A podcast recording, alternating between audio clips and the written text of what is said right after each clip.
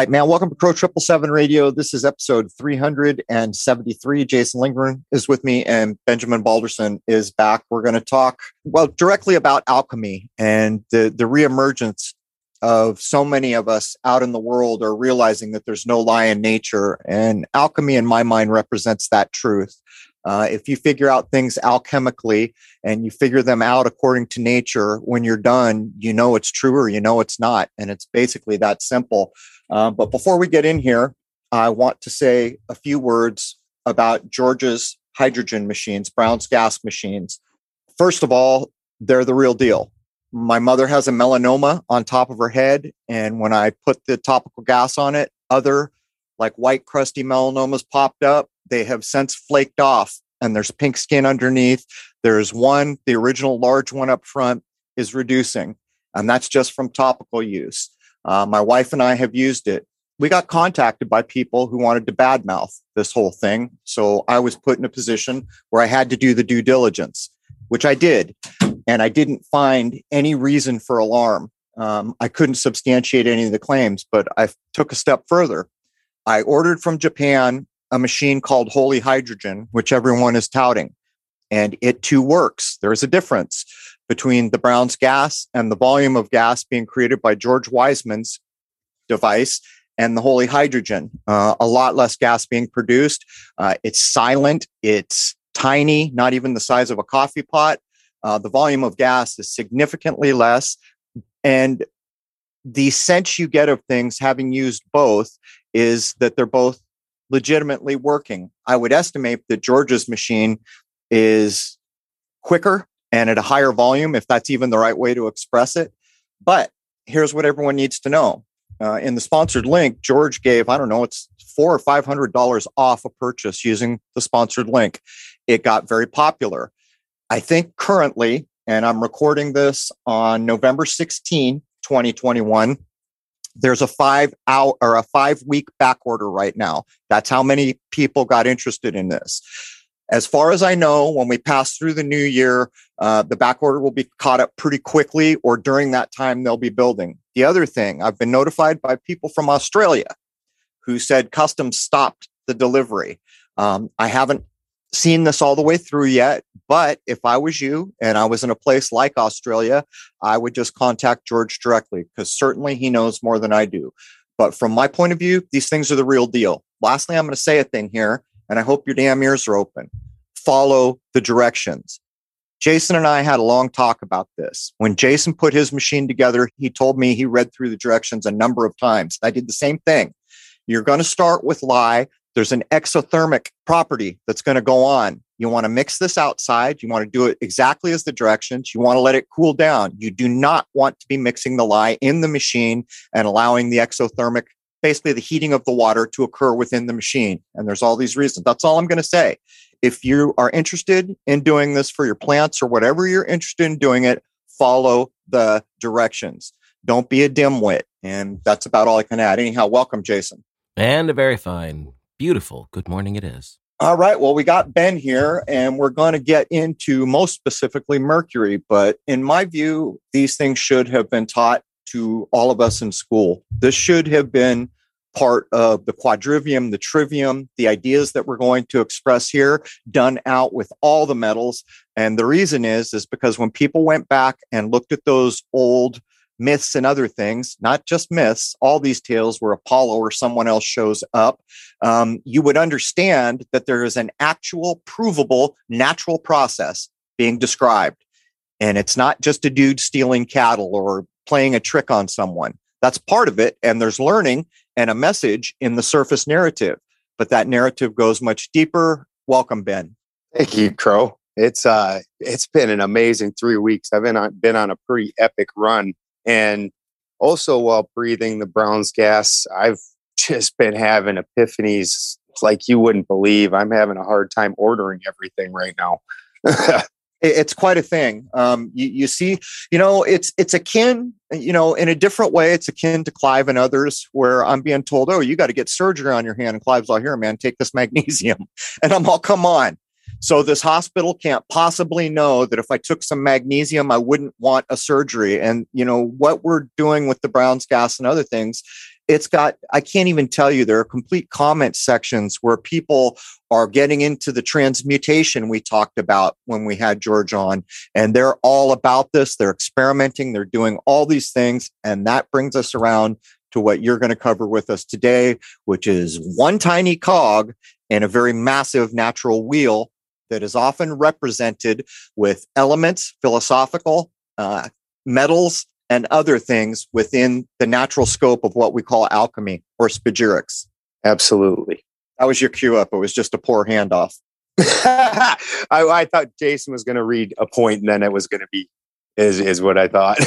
Ben's busy huffing the Browns gas. That's what he's doing. Yeah, he's over there huffing the gas. All right, let's let's start, Jason. So we're going to talk about the mechanics of Mercury to start having an understanding of the planet Mercury, the metal, the philosophy, and the different deities represented by Mercury. And we must first examine what the lab mechanics of Mercury are.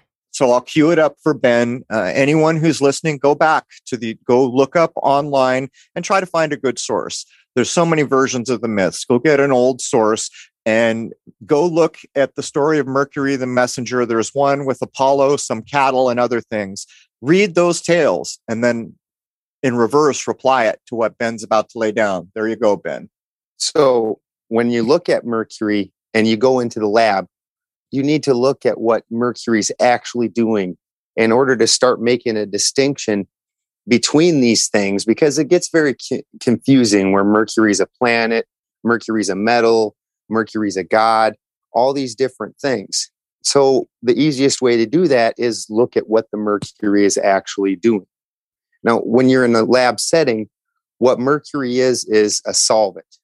And it's going to take one thing that's solid and it's going to incorporate that into itself and make that part of itself and turn it into a mixture. Now, when we talk in just a minute, we're going to see where that exposes itself in the name and everything else. But the mercury is going to take something and dissolve it into itself and then make it so that's able to transition into something else. So something that was solid before that needs to move somewhere else now has that mobility and is now able to be accessed. So anytime we're talking about mercury, whether it's the metal whether it's the the god we're talking about this same mechanics we're going to we're going to make this access make this path make this transition possible. That's what mercury does. And we can apply that in so many different ways. So one of the things we're also going to always see with mercury as far as a laboratory setting is mercury is always going to be a liquid. And this is part of why the metal mercury is always associated on top of its mechanics. It's always going to have to be liquid because mercury is always going to have to unlock a solid uh, and dissolve it, make this solvency. Um, it's going to work most easily like uh, Kool Aid. When you're looking at Kool Aid, you've got this solid powder that you want to transition, and you take the water and the water will dissolve that Kool Aid. Now, there's also the solvency and how far and how saturated it can become because that water cannot dissolve infinite amount of Kool-Aid. That's how you know this is a mix. It will only take in so much Kool-Aid and then it's full. The rest will precipitate down to the bottom and just be solid pieces down in the bottom because they were not dissolved by the mercurial action. Okay, so as we get into this, let's just do a quick frame out. I know you're going to get over to the myth, but if we're thinking of the zodiac, most modern zodiacal wisdom has Mercury as the ruler of both Gemini and Virgo. So it's so, hard to try to explain at a starting point the importance of what we're getting into. But the moment you know that there was an idea that this idea we're expressing, in this case, it's like a planet or that aspect of nature, uh, it actually rules two places, Gemini and Virgo. By the way, there are plenty of people who tell you the United States is ruled by Gemini. There's a whole thing there. Um, but what else would you add to frame it up so that we can show the just overwhelming sweep of relating to everything that is actually true of what you're saying? Boy, with the with the Gemini and Virgo thing, what you're going to see, the reason that Mercury is controlling that is uh, Gemini is going to be the twins, the fish, and then Virgo is going to be the virgin. And the mercurial fluids, what allows the transition of that to happen. So when you're looking at that, then now now that brings you to your immaculate conception type things, uh, things like that, where it's just again making this transition. So, lastly, before you go forward, as everyone knows, it's all also a so-called planet claimed to be the smallest. Well, that's since Pluto doesn't make our radar anymore, but it's also supposedly closest to the sun. I have sun gazed before and seen the planet Mercury with my naked eye transiting the face of the sun or the so called planet. Um, I refer to them as luminaries just so everyone knows. If I'm not mistaken, Ben, there's an interesting period. I think it's 88 days, which in a way uh, corresponds to a, key, a piano keyboard, I think. Absolutely. Absolutely. And this is actually going to be more easily expressed on the more human level where uh, later on when we talk about where Mercury invents the lyre. So when Mercury invents the lyre, he takes, and there's a reason that it's specifically seven sheep guts. Uh, you're talking about your seven chakra points that happen in between the very top and the very bottom, because you actually have nine chakras, and then Mercury is what's causing the seven in between. So when you're talking about on the world level, you have to express that in a much greater fashion. And then, uh, so it's much bigger. Then also the reason that you have the 88 um, is because Mercury is infinite, infinite. It's always going and making this transition back and forth, back and forth between the two sides. It, it's never one sided. So it makes this infinity loop that goes back and forth in between these two sides and carries things back and forth, pieces and particles, pieces and particles. And either it dissolves it on one side, which is where you get the negative expression of Mercury, where it's taking away from that side and dissolving it. And on the other side, it's fusing it or giving to it. So on that expression, it's always going to be like the prince of thieves, where it's still where Robin Hood. Robin Hood is an expression of Mercury where he steals from the rich and gives to the poor. That is also going to be a signifier of what time period we are in the cycle because we have two basic periods. Uh, if you look at the Yuga cycle and you look at the way that's laid out, and you take and you lay a straight line uh, vertically down it, you can split it to a left side and a right side. Um, on the one side, it's going to be a more galvanic action. And on the other side, it's going to be an electrolysis action. Now, when you're in the electrolysis action, it's mercury is going to be stealing from the uh, uh, cathode or the gold and taking it to the lower levels. So now he's the prince of thieves. When you're in the galvanic cycle, then he's stealing from the low end and taking that back to the source. And so it's reducing back. And now he's a bad guy because now he's taking away. So when we're looking at these two expressions, whether it's negative or positive, we need to look at just what the action is doing. Is it dissolving and taking away, or is it the thing that's giving at that point in time? And that's something that, again, we can take at and look and place, start making time markers in these stories. And again, the sky clock is the clock. So it's these actions that we see happening that starts telling us where we are at what point in the story we're in. Is mercury a good guy or a bad guy? And we can tell that and say are we in the galvanic half or in the electrolysis half? You know if you just do simple lookups um, in mercury in the modern day the meanings associated it's a messenger it's a thief as ben just pointed out uh, it's so many things. It has to do with business. It has to do with commerce. It has to do with so many things. But the reason it's important to know what we're trying to lay down, a very com- complex set of ideas, it's not lost on the people who use it. Do you guys remember the old uh, cartoon of Hercules that Disney did probably in the 90s, if I had to guess? Yeah. Mercury is in there, right? You know who played Mercury? Uh, the little guy with the wings, you know, the winged messenger, which also reflects what Ben's laying down. It was Paul, da- David Letterman's piano band leader. Paul, there's the relationship again. The 88 and Paul, who plays the piano, who's a master of piano, master of the 88 keys, is playing Mercury. These things are never lost on the folks putting the stuff together. And so let's just move through, Ben, and do the best we can to blow it out um, because there's really nothing it doesn't apply to if you're talking about nature. Absolutely. It, it, if it's alive and in nature, Mercury made that happen. It's a big deal. You know, I was almost hoping to see in your notes, um, but you kind of touched on it there. Everyone's familiar with the 49ers in California finding their gold, but not too many people grasp why are they always putting Mercury in with the gold? Should we address that? Absolutely. So now that we've talked about the mechanics of the Mercury, let's start looking at the different pieces and aspects of Mercury. Metal is one of them. Now, again, with the Mercury metal, we call it quicksilver. Quicksilver is liquid as opposed to all your other metals at room temperature, which are going to be a solid. Now, with the exception of a very few things, including lead, lead mercury doesn't really want to mix with too well. Uh, other than that, and also uh, iron, iron and lead, mercury doesn't want to mix with too well. And so that's an opposite reaction when you're talking about the way the chemistry is working. But for the most part, everything else, mercury is an amalgam.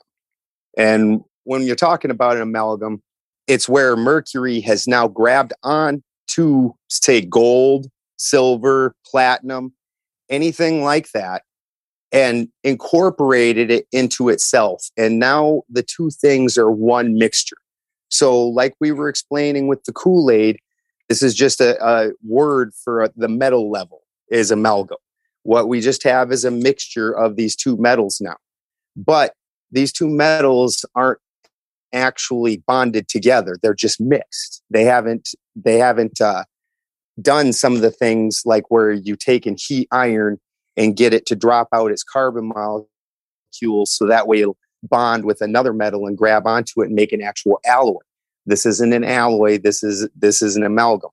Now so then later like what Crow just said, what people that are trying to just get gold do is they'll take gold that's in a pile of rock and and mineral and things like that and you're going to pour this mercury right over top of it this mercury is literally going to grab this gold and suck it right into itself it's just going to snatch it right up and now that gold is going to become part of the mercury leaving the debris behind to make the point, right? So you, have got gold that's got all this junk you don't want in it. You add the mercury, the mercury grabs the gold. Now, when you extract that amalgam, all the junk you didn't want is left behind, right?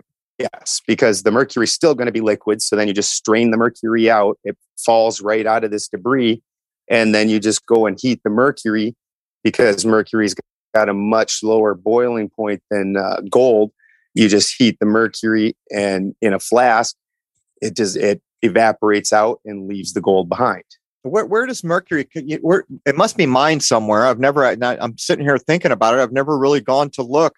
Um, how is that extracted out of the earth quicksilver? So there are some you know pools of mercury but most for the most part most of your mercury is going to be extracted out of cinnabar. So cinnabars are really pretty pretty red crystal and you're going to go ahead and cook that. And just from the heat of cooking that, the mercury is going to break off and sweat itself out. And that's how you're going to extract mercury. And, and being derived from merc- or cinnabar, which is this brilliant, brilliant red crystal that do- decomposes very easily in air, by the way, turns into arsenic. This brilliant red crystal. Well, then when you're dealing with the stages of mercury, you're talking about at that final stage, mercury goes back to the red mercury, which is supposed to be like your super amalgamator. You know, that it can make the transition of anything. It's just going to eat everything. So it's very interesting. Then it was from derived from that red crystal, though. A common crystal, cinnabar. Yeah, yep. Cinnabar is very real common, real common, um, real easy to get. Uh, like I said, you don't most people don't keep a lot of it because it decomposes super easy. It ends up uh, turning into uh, yellow and flaking off and breaking down real easy. But uh, real easy, real common to get. It's just most people don't know how to make it, and most people, when they assume they're going to get mercury, just order mercury. Where uh, I've ordered pallets of uh, quartz with cinnabar, orpiment, things like that, because I used to have uh, crystals, uh, crystal company on Main Street, a little crystal store. Um, and I used to order pallets from India of stuff. And uh, Cinnabar came with it all the time. Very pretty. Again, also poisonous. So be careful with it if you do deal with it. What gets left behind, isn't it? Isn't it some terrible toxic thing when you when you burn the quicksilver out of it? Yeah, yeah, horribly toxic. That's going to be your arsenic. It's gonna mm. it's going to be a horrible poison. You're not going to like it. And again, that's just going to naturally happen as it decomposes also. But you're making that decomposition happen really fast when you're heating it up. So you're just trying to get that to decompose super fast. Um, and then obviously you put it in a flask situation so that way you can catch the mercury as it's sweating out and evaporating. So let's use another common example that people will be familiar with to show how often these things get used in our face and how few of us follow what's being laid down. Is everyone familiar with the Silver Surfer? The Silver Surfer is, in fact, Mercury, Quicksilver. Um, he is the messenger for Galactus. Galactus is wearing the little Mercury horns on his head, the you know the consumer of worlds. Um, there's the tale wrapped up again in a thing that went out to every young mind. No one ever being taught or shown the correlation of part of what's being encoded there. And by the way, I would point out before Ben moves on, the atomic number for Mercury is 80. And get this the melting point for Mercury is negative 37 Fahrenheit. It's crazy. It's very unique. And clearly, when you see things like this, you have to come to the conclusion this place is a creation. How is it that all these little things that make everything work Mercury being a big part of how things work, how could they ever have just come to be here randomly? Mm. Wouldn't, uh, let's see, 30, 37 Fahrenheit. I, I, just had to do this calculation in my head quick. Wouldn't that be about 35 Celsius, which would be eight? 38, negative 38.83 Celsius, negative 37.89 Fahrenheit. Yeah, I knew that the, at negative 40s where they where they meet up again, and uh, I knew it was right close to there. Well, it's interesting too because it, it, it, melts at negative 37 Fahrenheit, but its boiling point is all the way up 674 degrees Fahrenheit. It's crazy. Yeah, that's very interesting that it wants to stay in that liquid state yep. Uh, so much, so very much. So now that we're, we're explaining the metal, now we can look at some of the names and try and make sense of that, which one of the other names is the Latin name, the hydrogyrum. Now, I know when you look at Wikipedia, they immediately take you to hydrogyrus and they don't break it down, but the hydro or hydra is water, and then gyrum is specifically snake or circuit or course. So when you're looking at the, the HG, the hydrogyrum, you're talking about the water snake. And this is going to set the course for where the energy is going to flow. Um, I want everybody to remember the horns of Galactus when we move on and the way the Silver Surfer is acting and what those horns are going to represent. But this, the Mercury in and of itself is the water snake. And the snake bites its tail again because it always goes back and forth from anode to cathode, anode to cathode. No matter whether it's stealing from one side and giving to the other, no matter which way that transaction is happening, either way, it has to do that back and forth. Both transactions have to happen. And so you get this infinity. Now, it's very interesting because then when you look at the, uh, when you encapsulate mercury, like they did with the dendera bulbs, things like that, where they're igniting the mercury and not letting the mercury, because it's encapsulated, make its return path where the gas of the mercury as it's activating actually literally looks like the head of a snake and turns into this snake. And it doesn't it wants to go back and complete itself but it can't. And then they use that in order to produce gas in order to produce light and keep this energy going that should have expressed itself and then grounded itself out like lightning does where when you're looking at lightning you've got a transaction of energy between the sky and the ground and this hat usually expresses itself in lightning in a really short quick manner. Well this is capturing that expression and not allowing it to, to complete itself so that way it goes back into its its zero state where with lightning when we lightning we all understand starts from the ground where basically a tube of voltage shoots up from the ground into the sky and we can't see that now then what we can see is the expression of the amperage side where the lightning then fires down and zeroes everything back out as it strikes the ground. So we're only able to see just the one part of it. That doesn't mean that the entire transaction didn't happen. And this is again why we have to have this water snake. It always needs to be a liquid or a gaseous state because the solid can't dissolve another solid. That's just not how things work. can you pull? Uh, I don't. I don't know if you can. Can you pull the Hydra? The idea of the Hydra, which is pulled from Ancillary Myths again, the Disney cartoon of Hercules. That's one of Hercules' labors. How many labors does Hercules have? He has twelve because there are twelve stations of the sun in a year. Just so everybody knows, and you know, to put it further into context, how do we know Hercules is Hercules? Well, the Vatican tried to pass Hercules off as someone else but we knew that it was Hercules because he had the Cleonian lion skin in the club, telling everyone, hey, I'm really Hercules, no matter what saint the Vatican wants to make me. They're just robbing from an older idea, which is actually describing a natural process of the world within a certain period of the acceptable year of the Lord or the sky clock, however you want to look at it. But is there any, you're talking about the water snake, is there any correlation that you know of to the hydra, the many-headed snake, the many-headed snake, where if you cut off one head, another one grows, or two more grow? Absolutely. It, it, the the snake is again just going to be your mercurial element, and when you're looking at that fight, the when you're looking at Hercules or in uh, Germanic cosmology, that would be Thor. Thor has to go fight Jormungandr, the world snake. So you're talking about your salt level and your mercurial and those two have to meet because that mercury needs to open that salt up. It needs to dissolve it.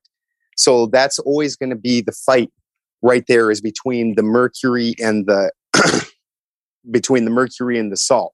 Now always when we're looking at those stories and this is part of why it gets very confusing between the mercury and the sulfur or the sun or the the energetic portion of it because that is already riding inside of the Mercury. That's why, again, when we look at the Silver Surfer, the Silver Surfer comes and always Galacticus is right behind him. He's going to be the sulfur portion, the heavy energy load that's going to come. And in the Silver Surfer's expression of it, the Galacticus is negative. So he's coming as the destroyer rather than the creator, which that's always going to have the two, both sides. And that's always going to depend on the mercury in and of itself whether it's which side that it's doing is he's going to because he's the one that's controlling this transition. And even though in the comic mercury doesn't want galacticus to destroy all these worlds and he's supposedly the uh, going to all these worlds to help them is the narrative in there you see that he's always the harbinger of that coming because galacticus is actually riding on mercury in order to come and do that that's always what we're going to see. Now, I, I, also wanted to touch back real quick on the metal of mercury because in, a, in the United States, we've been taught how very poisonous this is. And I want to I want to say that when you're talking about a solvent, anytime you're talking about a solvent and you take it in and it's not been saturated, it's going to want to grab whatever it can and fill itself up. That's what solvents do. So when you're talking about mercury that has not been prepared and that's been used in different medical things, if the mercury is not prepared right, absolutely it's going to have a solvency to it and it's going to grab onto things. And that can be very poisonous for you. now, if you take and you look at uh, Indian medicine, India Indian medicine, they use mercury a lot. But what they're doing is they're saturating the mercury with gold. They call it feeding it with gold. And they sit with these gold flakes and these little uh, sheets of gold, uh, like the gold foil, and they sit and they feed that into the mercury. And they'll do that until the mercury takes on basically a solid state and becomes solid enough that they can hold it, shape it, and it'll just sit there perfectly solid. They wear it in a necklace because once that thing has become saturated, now it's no longer solvent, it's no longer liquid. Just like you tried, just like you fill in a mud puddle with enough mud, it eventually just kind of becomes that goo, that concrete. That's what we're talking about with the mercury. Now, now that the mercury has reached its solvency, it can no longer dissolve. That action is not even available to it. That negative side of the mercury where it's dissolving is not even available. It needs to take and do the other action. So at that point in time, they'll take and put that mercury, this prepared mercury, into water or into different things to make these different tinctures because now through the mercury, that gold is going to be released into what you're dealing with because now it has to do that other action. Now that it's filled itself up to saturation, now it's going to have to release that. And that's Mercury's other action is making that transition and that release because the Mercury isn't part of that. It's just a amalgam. It wants to go back to being itself. And because that isn't an alloy, an alloy wants to stay. This is just an amalgam, and they're going to try and separate again. And now that that's happening, you're taking in the gold into whatever tincture that you've made. And this gold has been processed through mercury. Because, like we're going to talk about when we start looking at the symbology, one of the reasons that it looks like a sine wave on the bottom of Mercury staff, where these uh, where you get the two snakes that loop, is because one of Mercury's jobs, and this is another thing that the metal does, that Mercury rectifies. So back in the day, all you had to do was stick an antenna up in the air, and this energy, this frequency that was in the air that you could not hear, you could not see, could not make use of, Mercury grabs that right out of the air like magic and then feeds that to you and you just grab onto this, the back end of that. And now you can see this frequency. This has been rectified. And it was used in batteries and all kinds of things for this rectifying action that it's going to have where it takes this high radiant wild energy and turns it into something usable for us and that's going to be the big deal for Mercury. We're also going to see that in a lot of these mythologies, the gods are all angry because Mercury is giving things to men, making things available for men. Well, that's because Mercury is rectifying this energy in order for us to make use of it. You know, it's interesting how you laid down uh, the Indian methods for using an almost natural science, well, identically uh, natural science alchemical use with mercury. Think, if I'm not mistaken, Ben, they used to treat syphilis with uh, a mercury created. What's it called? Uh, is it mercurochrome? Is that what I'm looking for? Yep. Yeah. Mercurochrome. You bet. But what's interesting is there's no alchemy left to it. There's what, if I remember correctly, what they're saying is there's an infection here, and this is antiseptic. I think I've got that right, but it's it's it's million miles away from the actual alchemical science that you were demonstrating in the use of old India. It's crazy how all this got scrubbed out. And by the way, uh, mercurochrome is red, if I'm not mistaken. Absolutely. And we're talking about the different alchemical stages. And in that, we're going back to the red. And now that's becoming a, a beneficial healing thing for you. And it was used in actually a number of different skin diseases and some different things for your eyes also. I believe cataracts, maybe. Yeah, I think I think mercurochrome was banned for fear of poisoning in this country, or at least partially. But while you were talking about the water snake, I, I wanted I forgot I wanted to mention. Does everyone remember Robert Palmer, the old musician? Uh, you got to face it, you're addicted to love guy. He always had a suit on. Before 9-11, he did a remake of Bang a Gong, which who is that? Marc Bolan. I forget who wrote Bang a Gong, Get It On He did the remake. Go go on YouTube and look that up. Robert Palmer, that's who you're looking Robert for. Palmer, yeah, uh, he did the remake of Bang a Gong, and so if you look at the background in that video, you'll see that it's a pre-echo. It's the messenger telling you 9/11 is going to happen, but within that within that lyric is the teeth of the hydra are upon you. Anyhow, that was a little out of place, Ben, but I wanted to point it out again to show people are using this right in front of our eyes, and we don't have a damn clue that anything's going on other than Robert Palmer in a nice suit.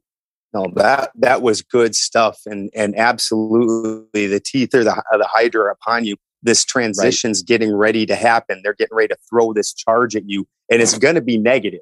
They've told us that, or else it would be again when we look at Mercury. When Mercury's Robin Hood. Let's let's use Jason and the Argonauts real quick. I'm sorry for interrupting. They take the Hydra's teeth um, and they throw them on the ground, and what do they turn into? Skeletons. Go ahead, Ben. It's backing up the negative application.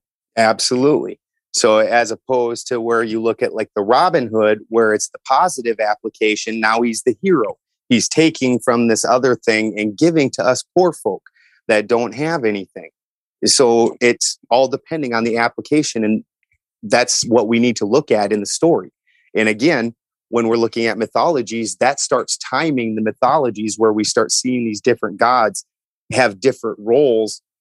And now we can start understanding why, because depending on what's going on in the chemical transitions, that's going to express that. So, you know, just to make the point, again, how many people have seen Jason and the Argonauts, the old one, 62, 63? I think it's 63 if I remember, because when I was young, it was my favorite movie. The entirety of that story is bound to the sky clock. It is bound to the natural science ideas that Ben is expressing. He's expressing one small part of them. The golden ram skin, the golden fleece. Come on, does anyone need to be told what that is? Um, they're going to Aries. That would be the crown, the highest expression within the zodiac. It would be the sign of Aries um, and gold. Uh, and Ben has hinted to what gold is. Basically, gold is the king of metals. By the way, when when we're ranking out the metals, most people would think gold, silver, and they go down the line. Where does quicksilver go and all that when you rank them down?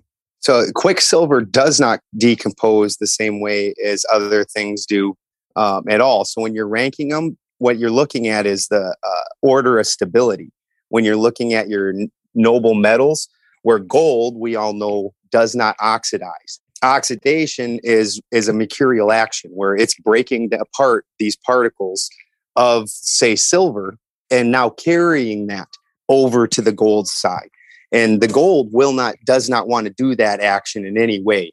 You've actually got, got to take some very very strong acids in order to start breaking apart gold. That's a, a mix of hydrochloric acid and sulfuric in order to try and get that. Now, that's very interesting also because then gold not breaking down in the in the oxygen well that's more of a base reaction so these other metals underneath it are breaking down in a more base type way where oxygen is breaking apart these particles of metal and splitting them into two halves. Now that's a very interesting thing when like when you're looking at George's Brown's gas machine. When that's the same as like a battery, any type of an electrolysis situation. And it's extremely interesting because when you're looking at like a battery, when you start throwing that charge into the battery and that particle splits, the negative or electron side of that is going to pass directly. That's not going to carry through the mercurial fluid. That just that negative side is going to pass directly. And that's going to come when we're looking at uh, Mercury as the psychopomp and all the other psychopomp characters. They only transition the soul. They don't transition the spirit. They're the transition transitioner of the soul. So the negative side, this masculine side, is traveling through the crystal, through this more direct bridge. And that's the way masculine things move. They move in very direct, straight lines. Where now the feminine side, that's going to break off into this mercurial fluid and just kind of float freely. Now, when this masculine side gets over to the other side, whether it's moving cathode, anode, or anode to cathode, it's going to change the charge of that thing because now it's got that extra negative energy. And that extra negative energy is going to now draw the positive to it. And the other very interesting thing that I'm finding when we're dealing with this Brown's gas machine is when you're looking at the sludge that's getting transmuted, as is being said. I think the only thing that's actually getting transmuted is the electricity. The electricity or the negative side itself because the only thing that you're adding to that machine when you're looking at it is a distilled water which when you're looking at that is just the hydrogen and oxygen. The oxygen is the negative side of the reaction. The hydrogen is the positive side of the reaction. So that's just your mercurial fluid. Then the only other thing you're actually ever adding into the system is actual electricity yet you're developing all of this sludge and these particles inside of it without anything breaking down inside the system except for the water. He pointed out that the metal has not lost any weight. Yes, exactly. The metal has not lost any weight, which is just absolutely amazing. So now we have to look and see what actually is being added into the system. And that's electricity, which is going to be your negative side of this energetic expression, and then what that negative side is going to cause is a drawing of, of, this positive side. So what I think and the test that I want to do is seal the system up so it does not have access to the outside air because I think that the negative expression as it passes through these plates, the plates are uh, programming the negative side. And now that the negative side's been programmed, it's automatically grabbing the positive ions that are just floating around in the air, and the two are merging inside of the electrolytic fluid, which is your mercury. Because when then when you're looking at the great work and when you're looking at spagyrics, what the mercury in and of itself is doing is again allowing the transition of one thing into another. So we have the sulfur or your high energy side. That's where your your spark, your energy, your positive. And then you have your salt, which is your negative side. Now, the mercurial fluid is going to open up this salt and allow the transition of this energy or this sulfur to enliven the salt. And so that's going to complete this circuit. Now the entire circuit's been completed and now the chemical reaction stopped, everything will settle down and we have a nice solid thing. Mercury is always trying to make this transition. Now, in a battery, we want to keep that in an active state, or in the world, we're trying to keep that in an active state. So it's always this transition back and forth, back and forth, which is part of why we end up going through these cycles. Where, like on the last show, where I was talking about when we have we go through half of the time, we're going to go through a galvanic more more of a galvanic portion of things where we have a wearing away of these different uh, luminaries. On the opposition to that, when a Ragnarok event comes or the world creation was happening, that was an that was an electrolysis side, and that's going to also be half the time. And during the electrolysis side, it seems like uh, there's a lot more available power throughout the world. Like that's more of the time of gods and monsters. They talk about uh, when you look at Germanic mythology, gold is abundant everywhere during the electrolysis time. Um, so things seem to be a little work a little bit different for the inside, anyways, rather than the galvanic time where things are all kind of pulling back to the source and becoming one again, and which would be the battery depleting out. And again then needs to go back into that other cycle in order to, so that way it doesn't just solidify and die and become solid. Okay so before we get into the myth which we're going to creep into here i wanted to ask what, what would happen if you took a solid gold ring and dropped it in quicksilver? Would the ring come apart? Yes it would eat it. And it would just it would absorb until it was full? Yep exactly all right, I'm going to lead us into the myth part. So Mercury, as everybody knows, is a planet. The symbol for Mercury is the caduceus, which also has the eight idea wrapped up in it. Uh, it's winged sandals. There's the messenger idea. There's a winged hat. There's often a tortoise, a ram, and a rooster associated. The day of the week would be Wednesday, of course. Um, in myth, the parents would be Maya and Jupiter. There are variations on that. Uh, he has a consort named Larunda. He has children, uh, Lares or Laertes, I've forgotten. In the Greek, it's Hermes, but there's also an Etruscan and a Hindu equivalent. In Etruscan, the idea of Hermes or Mercury's would be Turms. Uh, in the Hindu, it would be Narada. This is universal. And the reason it is universal is because nature is universal. But are you ready to jump into the myth? I can cue us into it uh, if that's where we're going to go here. I'll, I'll just cue us into it. Yes. Everyone look up the Mercury Apollo myth. There's a few interesting things right off the bat.